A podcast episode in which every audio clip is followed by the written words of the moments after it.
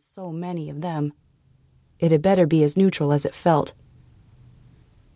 They took a few steps closer to the store when a male swung open the front door. Jessica's resolve crumbled. She bent forward, grabbing a hold of the hood of the car next to her. Her eyes burned, throat closing up, choking her. Even as the fear gripped her, she knew better than to give in to tears. A shudder ran through her as she suppressed the memories. Jess? The panic in Cindy's voice whipped her metal exterior back into place. Tripped. Oh, you okay? Yeah. But she really wasn't. She wanted to cling to Cindy, to starve rather than continue on. But it wouldn't be just her starving. Refraining from the urge, she straightened and resumed walking. The storefront loomed over them. She focused so completely on the front doors, she tensed when a female grabbed the handle before her. Quickly, Jessica relaxed. The female turned toward her, staring her in the eyes.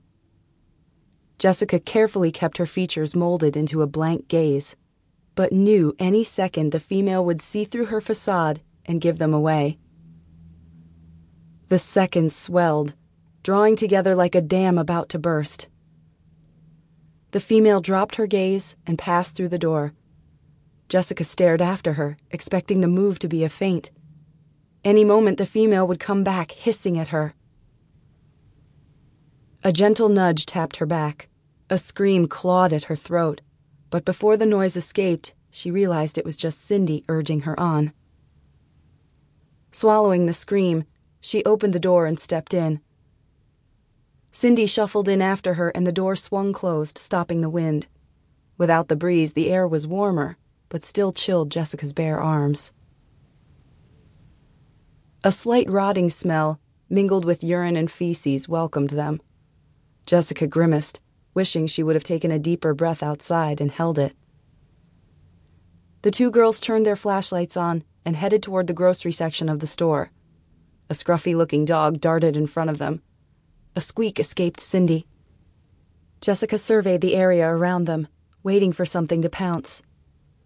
When nothing appeared, she wrapped her hand around her friend's thin arm and gave it a gentle squeeze. Light from flashlights drew her attention to the others around them. They looked like any random collection of humans, but she knew better. There were only two humans left her and Cindy. Besides, people didn't constantly have such bland expressions on their faces. At least, she didn't think they did.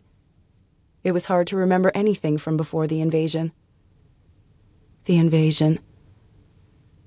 A tremor spread across her arms and through her body. Her breathing deepened as a film of sweat moistened her forehead. She grappled with her fear, shoving it deep inside herself until she regained control. She berated herself for letting her emotions peek through. Forcing herself to keep focused, she took a moment to count the other flashlights. Twelve. That wasn't too bad. Not great either, especially if they were mostly males. Another tremor scampered across her body before she could stop it. Clamping her teeth down, she forced her muscles to still.